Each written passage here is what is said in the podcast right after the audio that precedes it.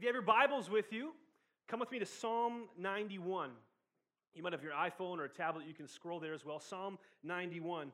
If you're joining us for the first time, we are kind of finishing up in the next couple weeks this series we've been in over the course of the summer called Summer in the Psalms. You know, there's 150 Psalms. We haven't been preaching through each and every one of them. But because the Psalms are so, you know, vast and unique, and there's such a, a wide variety of, of um, personal experiences and topics and, and, and, encounters that these, these psalms or songs talk about. We're touching on like a new topic every week. And so today, our topic that we get to kind of dive into in Psalm 91 is this thing called divine protection. Everyone turn to your neighbor and say divine protection. Awesome. All right. So Psalm 91. Let me read the text for us this morning, and then we're going to dive in into what the, the Lord has for us today. Psalm 91.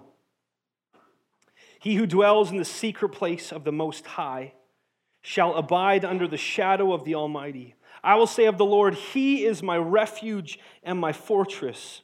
My God, in Him I will trust. Surely He shall deliver you from the snare of the fowler and from the perilous pestilence. He shall cover you with His feathers, and under His wings you shall take refuge. His truth shall be your shield and buckler. You shall not be afraid of the terror by night, nor of the arrow that flies by day, nor of the pestilence that walks in darkness, nor of the destruction that lays waste at noonday. A thousand may fall at your side, and ten thousand at your right hand, but it shall not come near you. Only with your eyes shall you look and see the reward of the wicked, because you have made the Lord, who is my refuge, even the Most High, your dwelling place. No evil shall befall you nor shall any plague come near your dwelling, for he shall give his angels charge over you to keep you in all your ways. In their hands they shall bear you up, lest you dash your foot against a stone. You shall tread upon the lion and the cobra, the young lion and the serpent, you shall trample underfoot. Because he has set his love upon me, says the Lord, therefore I will deliver him. I will set him on high because he has known my name. He shall call upon me, and I will answer him. I will be with him in trouble. I will deliver him and honor him.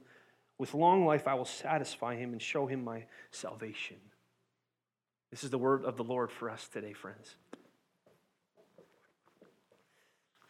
Well, now we don't know who wrote this psalm, right? Some of the psalms we do.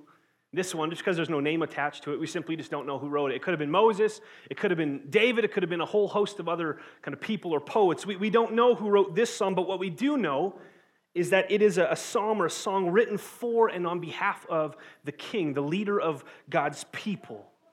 In other words, this is a royal psalm, and it's one that speaks unequivocally of the benefits of those who are in relationship with God right? And, and namely, that person who in, who's in relationship with God was supposed to be the, the king, right? The leader of God's people. And, and this psalm talks about the, the blessings, the benefits that comes with that intimacy, namely this thing called divine protection. The first line of the psalm speaks to this, right? We see this. He who dwells in the, the secret place, in, in the shelter, in the presence of the Most High. this, this is reminiscent of you know, the intimacy that Moses got to share and experience with God.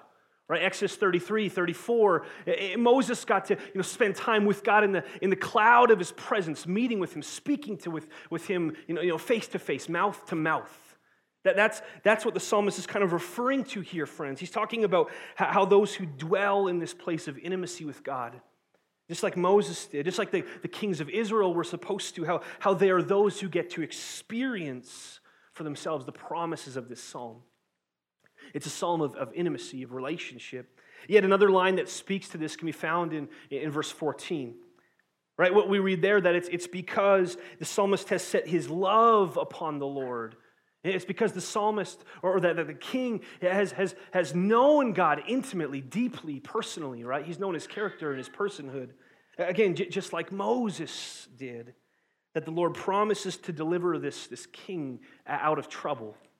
These verses kind of bookend this psalm and they, and they show us how it's one that speaks of these benefits, you know, to, to, of being in relationship, intimate relationship with God. So while this is a royal psalm, while it outlines you know, some of the, the benefits or the inheritances uh, of the kings of Israel, right? Talks about security in battle, angelic assistance. This thing talks about uh, a long life, deliverance in times of trouble. It talks about how God is our refuge, our, our fortress. Anyone seen Lord of the Rings? Yeah, like Helm's Deep, right? That cool fortress that just keeps all the bad guys out. That, that's what this is like referring to. God is our fortress, right? He's our Helm's Deep. And this is, this is a benefit of this psalm. It's an inheritance of the kings of Israel. And yet, it's actually also our inheritance as well. Did you know that? This is, this is our inheritance, friends. Now, now I want to ask you a question. Do you, do you know who you are? Yeah, awesome.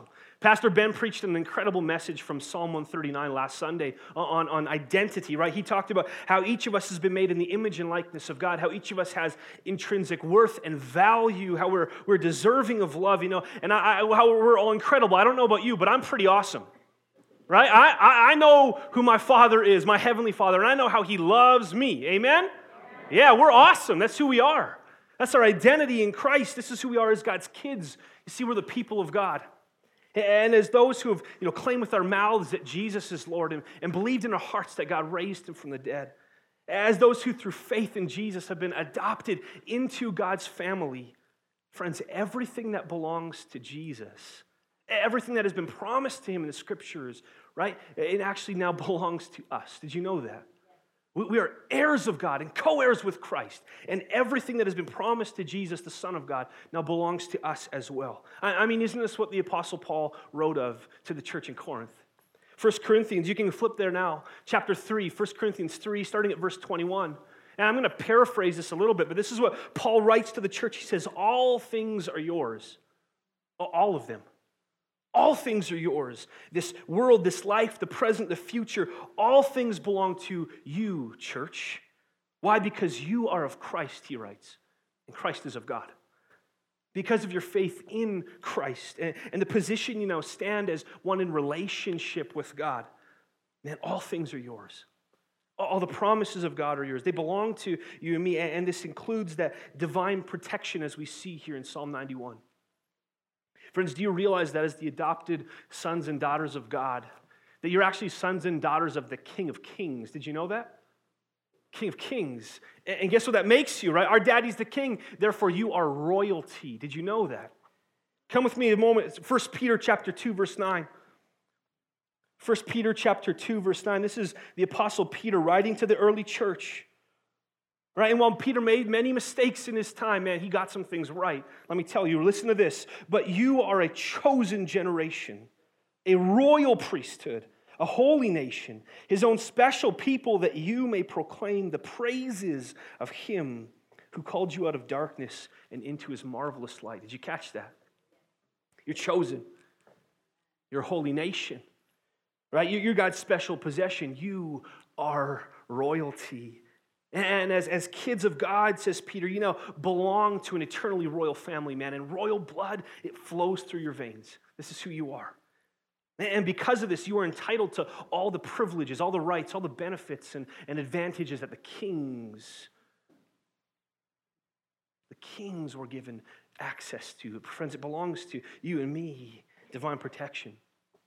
There's a show that's been kind of catching you know, wind and uh, you know, gaining critical acclaim on Netflix lately, and it's this, this show called The Crown. Anyone heard of it? A few people. All right. It, it kind of, if you haven't seen it, it's a, it's a dramatization of the life and the events of Queen Elizabeth II. Now, while, you know, while it's a dramatization, right, I'm sure a bunch of it is fabricated and not true. It's sensationalized. It's Hollywood, right? I think the reason why the show kind of catches such traction is because it gives us, you know, like normal folk, right, kind of a glimpse into royal life right? It, gives us a glimpse into the, the royal personalities and, and the intrigues, the romances, the, the political rivalries, the benefits of, of being part of a royal family. Now, I'm not, I'm not condoning the show per se, but my wife and I, we've just found it really intriguing. This, this, this inside look into kind of what potentially is happening inside, you know, Buckingham Palace, this closed off kind of place. Now, whether you've seen the show or not, let me ask this question. How did, how did Queen Elizabeth become queen? Right? Did, did she just one day, you know, show up to Buckingham Palace and she applies for a job as like a maid or uh, uh, maybe like a nanny and she, you know, they're like, oh, wow, you just blew us away. You're so good. And you have like that, that perfect monotone British accent, you know? She's just so, ah, we're going to make you king. Sorry, queen, not king. That'd be weird, right? No, of course that didn't happen. They didn't just, you know, make her this kind of normal person. It, it was because of her royal blood, right? Her, her identity. It's because of, of who her, her, her father was that, that she was made queen, that she inherited the, the crown and all of its benefits. Friends, do you understand who you are? Do you understand that because of who your daddy is? That, that this is actually your inheritance. This thing that once belonged to kings and to the, the leaders, the rulers of God's people. Man, divine protection is your inheritance, it belongs to you. However, there, here's, the, here's the kicker, okay?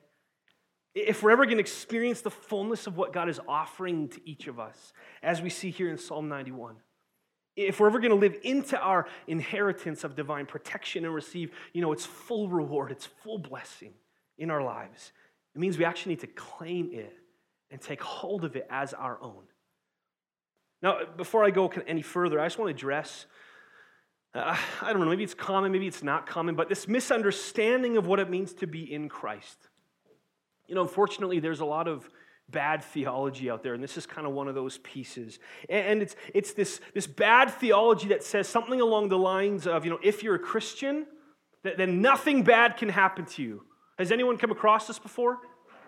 A few of you, right? Maybe you're like, oh, crud, I believe that. Oops, okay.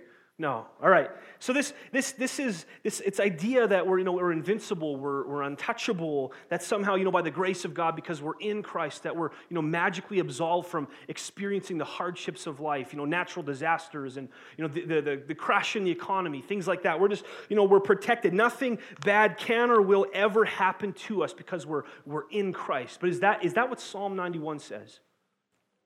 Maybe parts of it kind of allude to that, right? But, but is that what the whole of Psalm 91 says? And what about the rest of Scripture, right? Is this what the Bible teaches? I don't think so. You see, the, the reason this misunderstanding or this kind of bad theology is so devastating is because it's not true. It's just, it's not true, right? It's, like I said, it's bad theology. It's bad exegesis. It's not correct. It's not biblical. To be honest, it's not realistic. And in all honesty, it actually holds the potential to wreck some people's faith. Right? They kind of believe, you know, I'm, a Christian now, so everything's going to go my way. And then wham, nothing goes their way. And they're like, I guess I'm not a Christian. I guess God doesn't love me. I guess I haven't done enough. I guess there's something wrong with me, right? And, it actually begins to spiral them into this place of just, just spiritual burnout and disillusionment with the church. It has the potential to wreck people's faith, friends. Now, I don't want you to hear me wrong this morning, okay? I just finished saying that through our faith in Christ, that all the promises of God are ours. And that's true. Right? All of God's promises are ours to claim and to take hold of and to experience for ourselves. And God is faithful to do what he says. Amen? Right? What 2 Corinthians 1:20 for all the promises of God in him are yes and in him they are amen to the glory of God through us through us. It's, it's as actually God works his promises in us and through us that we're giving him glory. And all of his promises are yes and amen.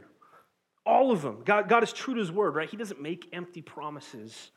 Not one of his promises is going to fall or fail. Instead, everything he has said, it, it will be fulfilled, including this promise of divine protection. But what does that actually look like?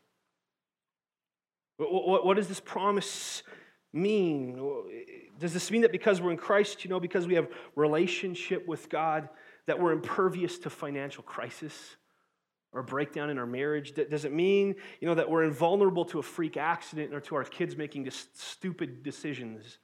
You know, does it mean, you know, that we're immune to those CRA scams that come and they call us up and they're like, yo, give us a bunch of cash money or else we're going to come to your house and arrest you and your wife and your cat and your dog and your children, right?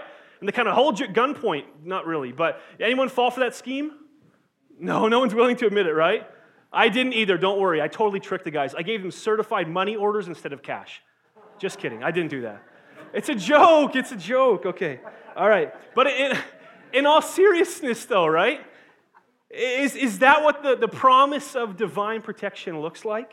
That, that we no longer need to worry about getting sick? You know, contracting a terminal illness or, or, or losing our job because we're in Christ. We, we don't need to worry about those things, friends. But that's different than those things maybe taking place in our lives. It's different. And so you see, the danger of this theology that says nothing bad can happen to us is that it's actually nowhere in scriptures that we explicitly read that. Instead, what does Jesus promise his disciples? Right? You can go to John 16 33 if you'd like. John 16 33. What does Jesus say? In this world, you'll have success, riches, the perfect family, you know, complete and utter protection from hardship and stress and anxiety and depression and gout. I don't know, I threw gout in there, I just felt like it. Right? But just this, this, this kind of blanket immunity. Is that what Jesus has promised us? No. Brother, what does he say? He says, in this world, in this life, you're going to have trouble. You're going to have trouble. Going back to Psalm 91, just look at all the kinds of trouble that the author writes about. And it's actually trouble that he himself has experienced and lived through.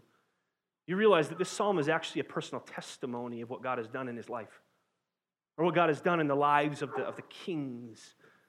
Right? Just look at it, man. He talks about the fowler's snare. It's like traps, you know, hazards, pitfalls. It's like that old school, uh, you know, uh, old school Atari game, right? Where you're trying to avoid the hole in the ground. You know, that's, that's the fowler's snare, these, these traps in life. Or he talks about pestilence. That's kind of a weird word we don't use anymore. But, but disease, fatal epidemics. He talks about terror at night. That could be nightmares. That, that could be demonic attacks. Man, that could be fear, crippling fear. He talks about arrows at day, so war, you know, wounds from a friend or a family member, you know, harsh words, destructive behaviors of others. He talks about a pestilence that walks in darkness. He talks about destruction. Man, people, you know, thousands dead around you. It, it kind of sounds bleak, to be honest. That, that all these things can and, and, and might happen to us, even though we're in Christ. So, how do we reconcile this? How do we reconcile this? If God doesn't promise, you know, that nothing bad is going to happen, yet at the same time, He promises us that we have His divine protection, what does that actually look like in our lives? You see, God doesn't promise to keep us from experiencing the troubles of life, but rather, He promises to protect us in the troubles of life and, and, friends, to deliver us out of them. Amen? Let me say that again. He doesn't promise to protect us from the troubles of life, but He promises to protect us in those moments and, and to deliver us out of them. For by doing this, friends, by doing this, number one, He gets to prove to us that He's faithful. And number two, he, he allows us the, the opportunity to grow our trust in Him as our Father and as our, as our protector, as our deliverer from times of trouble.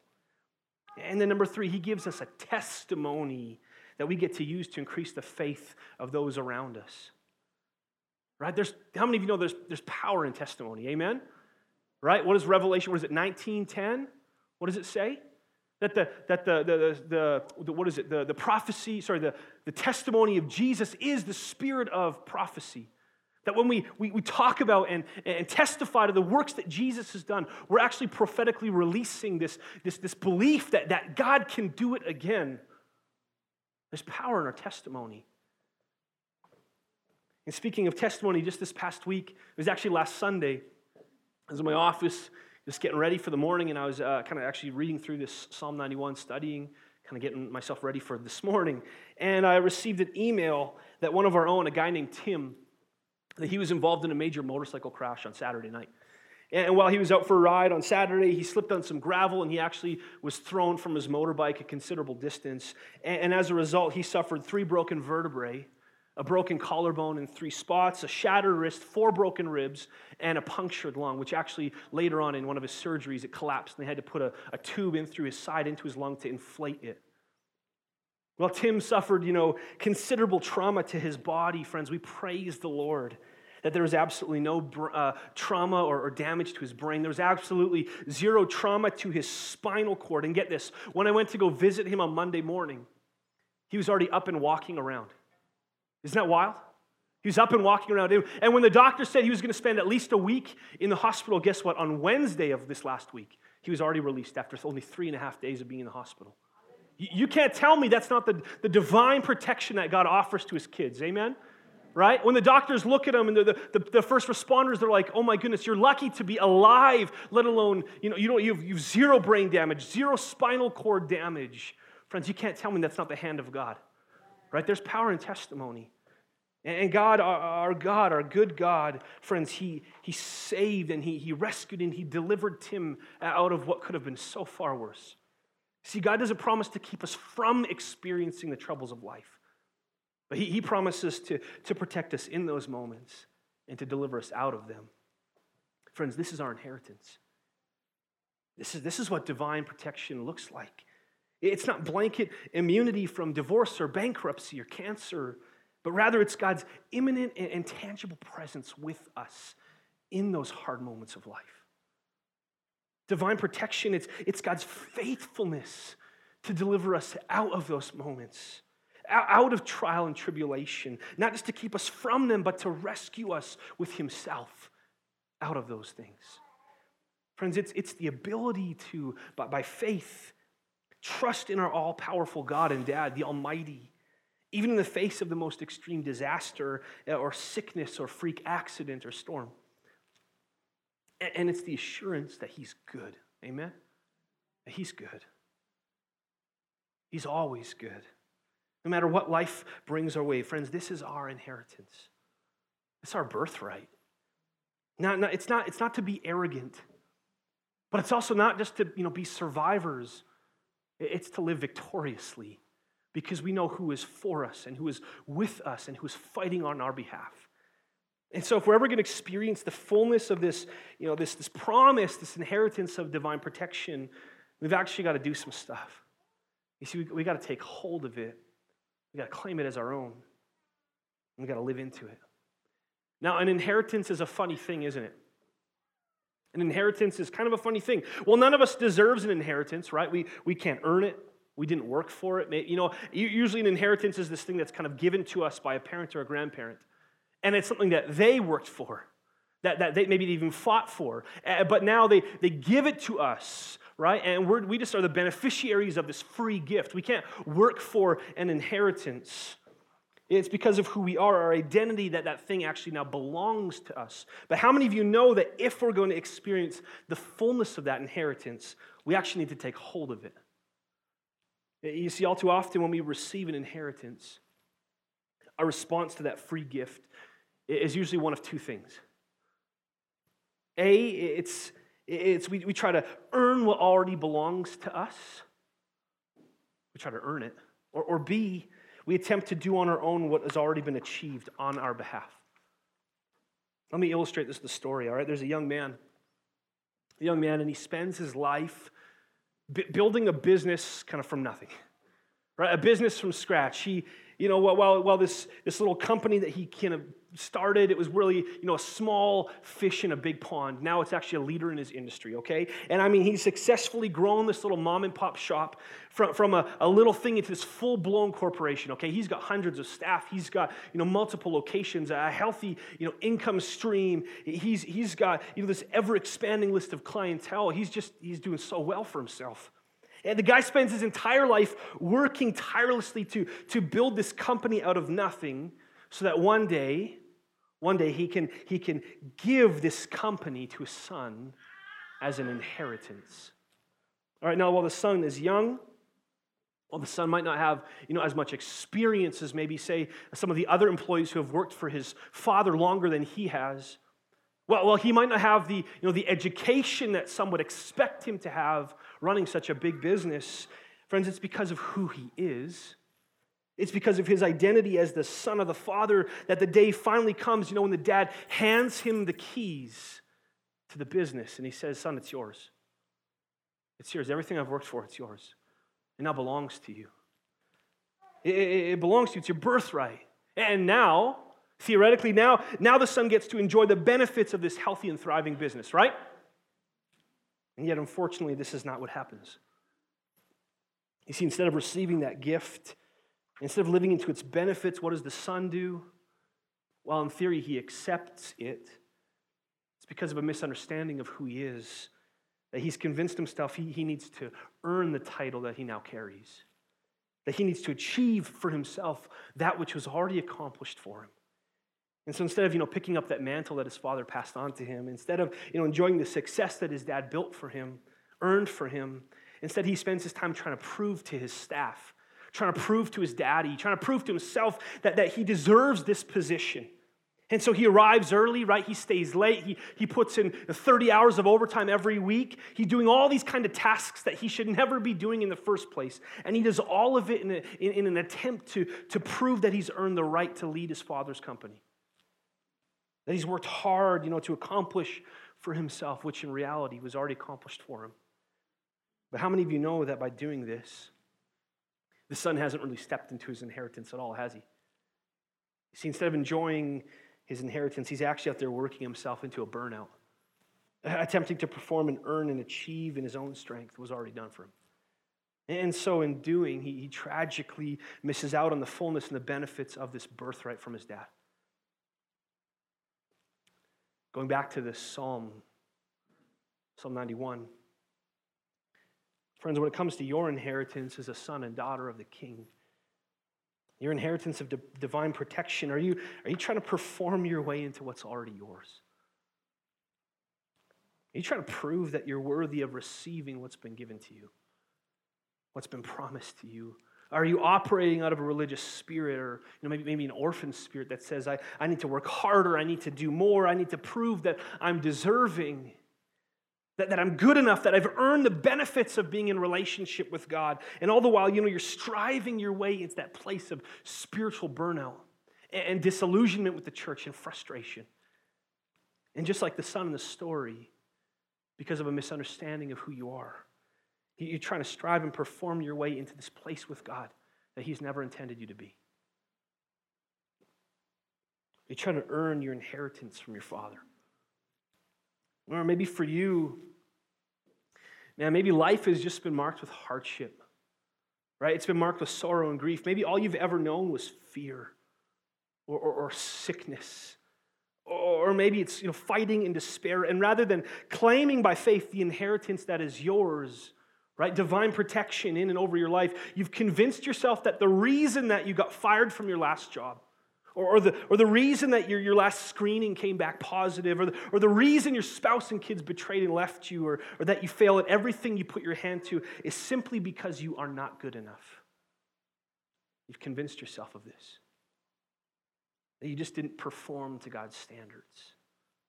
That you weren't worthy of a, of a better life. And that this is, this is all you're going to get. This is as good as it gets.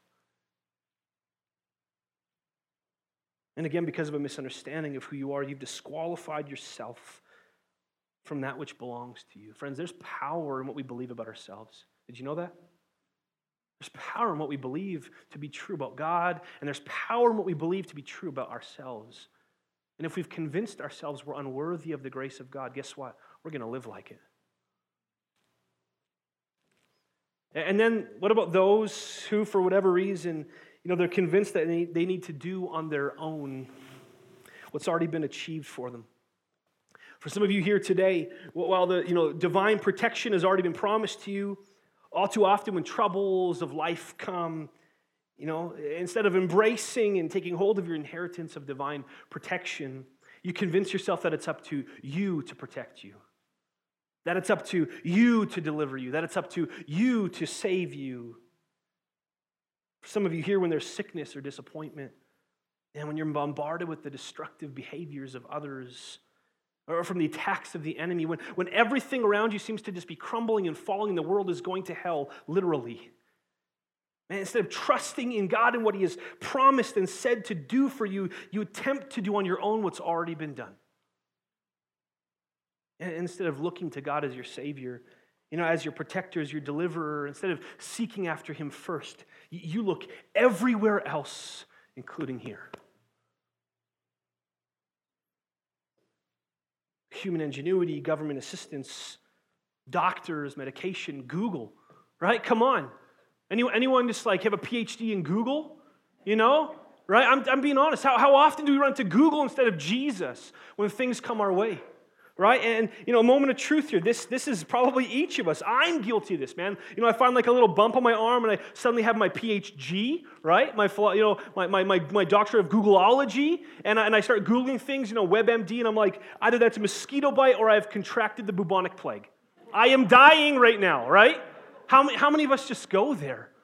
When really I should just be going to the Father and like, hey, God, thanks that you're my protector, right? Thanks that you're my deliverer. Thanks that you're my shield and my buckler. That's a cool word, right? Buckler. He's our armor. How, how many of us go to Google first? We do this, friends, instead of trusting in, in those things that have been promised to us by the Father. Instead of going to Him first, all too often we, we try to do on our own what's already been accomplished for us.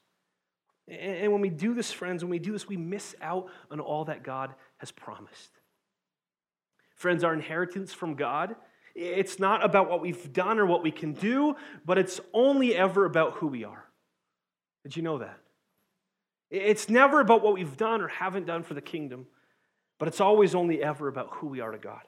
And we're his cherished children, we're his kids. We're unconditionally loved by him. We're someone for whom he, he only ever wants what is best. And it's his heart to protect us, to, to deliver us from all the, you know, the garbage and the trouble that the world and the devil are going to throw our way. And, and it's only as we believe these truths about our God. It's only as we believe these truths about ourselves. And by faith, we then begin declaring them over us and over our circumstances that we're, we're actually going to begin experiencing the fullness of that promise of divine protection. This is what it means to take hold of our inheritance, to claim it by faith. So, as I wrap up this morning, I just want to talk to you about one more thing. That's this thing called declaration the power of declaration.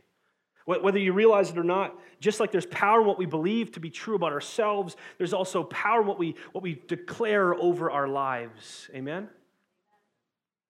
Something we started talking about a bit more this year, something we started kind of digging into and learning and, and realizing and taking more serious is that this thing called declarations is actually really key for living a victorious life.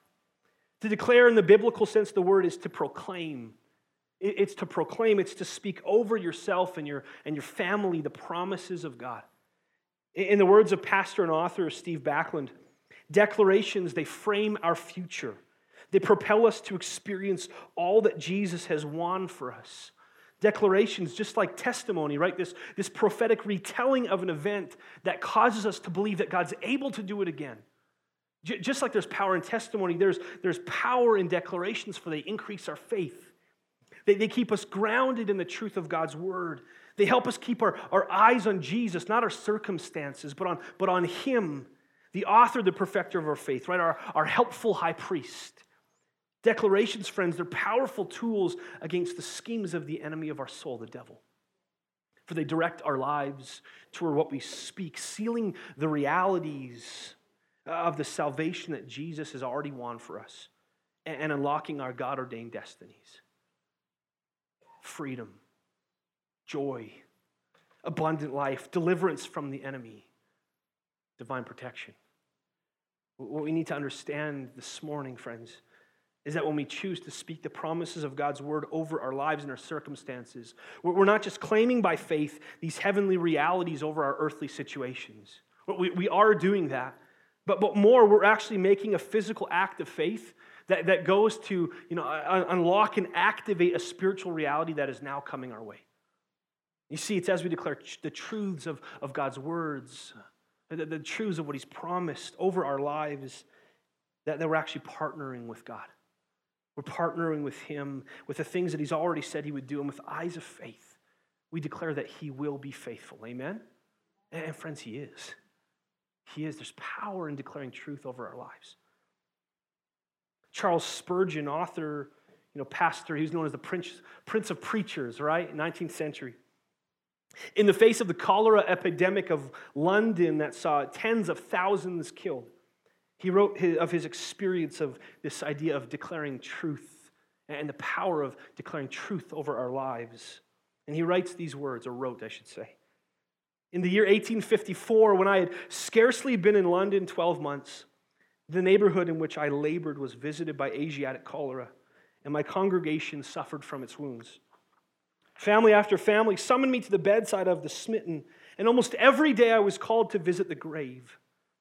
I gave myself up with youthful ardor to, to the visitation of the sick and was sent for from all corners of the district by persons of all ranks and all religions. I became weary in body and sick at heart. My friends seemed falling one by one, and I felt or fancied that I was sickening like those around me. A little more work and weeping would have laid me low among the rest. I felt that my burden was heavier than I could bear, and I was ready to sink under it. As God would have it, I was returning mournfully home from a funeral when my curiosity led me to read a paper which was wafered up in a shoemaker's window in the Dover Road. It did not look like a trade announcement, nor was it for it uh, bore in a good, bold handwriting these words from Psalm 91 Because thou hast made the Lord, which is my refuge, even the Most High, thy habitation, there shall no evil befall thee, neither shall any plague come nigh thy dwelling. He writes, The effect upon my heart was immediate. Faith appropriated the passage as her own. I felt secure, refreshed, girt with immortality. I went on with my visitation of the dying in a calm and peaceful spirit. I felt no fear of evil, and I suffered no harm. Friends, there's power in declaring truth over ourselves. Amen? Come on. So let's start declaring some truth over our lives. Amen? Let's start declaring truth over our lives. Friends, I don't, I don't know what you're going through right now. I don't, I don't know, but what I do know is that our God is faithful. What I do know is that our God is with you. Amen?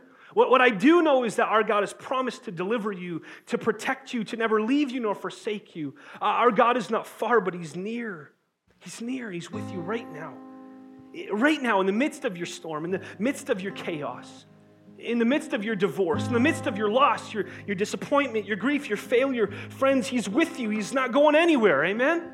He's with you. And I'm declaring over your life right now that He is greater than your circumstances. He's greater than your circumstances. I don't know what you're fighting. I don't know what it is that you're going through today, but what I do know is that our God is our shield, that our God is our fortress, that our God is like a mother bird who protects her young with herself. He's shielding us, friends. He is our armor, He's our fortress, our helm's deep. Come on, right? He's protecting you, and He wants what's best for you, and He's fighting on your behalf. And friends, let me tell you, let me tell you, He is faithful. Amen? Divine protection, it's our inheritance. So I want you to stand with me. I'm going to read over you some truth. I'm going to read over you once more this Psalm 91, but I want you to receive it by faith. Amen? I want you to claim it as your own. I'm declaring this over you and over your life right now. He who dwells in the secret place of the Most High shall abide under the shadow of the Almighty. I will say of the Lord, He is my refuge and my fortress. My God, in Him I will trust. Surely He shall deliver you from the snare of the fowler and from the perilous pestilence. He shall cover you with His feathers, and under His wings you shall take refuge. His truth will be your shield and your buckler. You shall not be afraid of the terror by night nor of the arrow that flies by day, nor of the pestilence that walks in darkness, nor of the destruction that lays waste at noonday. A thousand may fall at your side, ten thousand at your right hand, but it shall not come near you. Only with your eyes shall you look and see the reward of the wicked, because you have made the Lord, who is my refuge, even the Most High, your dwelling place. No evil shall befall you, nor shall any plague come near your dwelling, for he shall give his angels charge over you to keep you in all of your ways. In their hands they shall bear you up, lest you dash your foot against a stone. You shall tread on the lion and the cobra, you, young lion and the serpent. You will trample underfoot. Amen? Because he has set his love upon me, therefore I will deliver him. I will set him on high because he has known my name. He shall call upon me, and I will answer him. I will be with him in trouble. I will deliver him and honor him. With long life I will satisfy him, and I I will show him my salvation. Amen? Amen. We're going to sing one more song, friends. Lord is saying this morning. We're going to sing the bridge and the chorus. of the song King of My Heart because he's never let us down, nor will he. Let's sing together.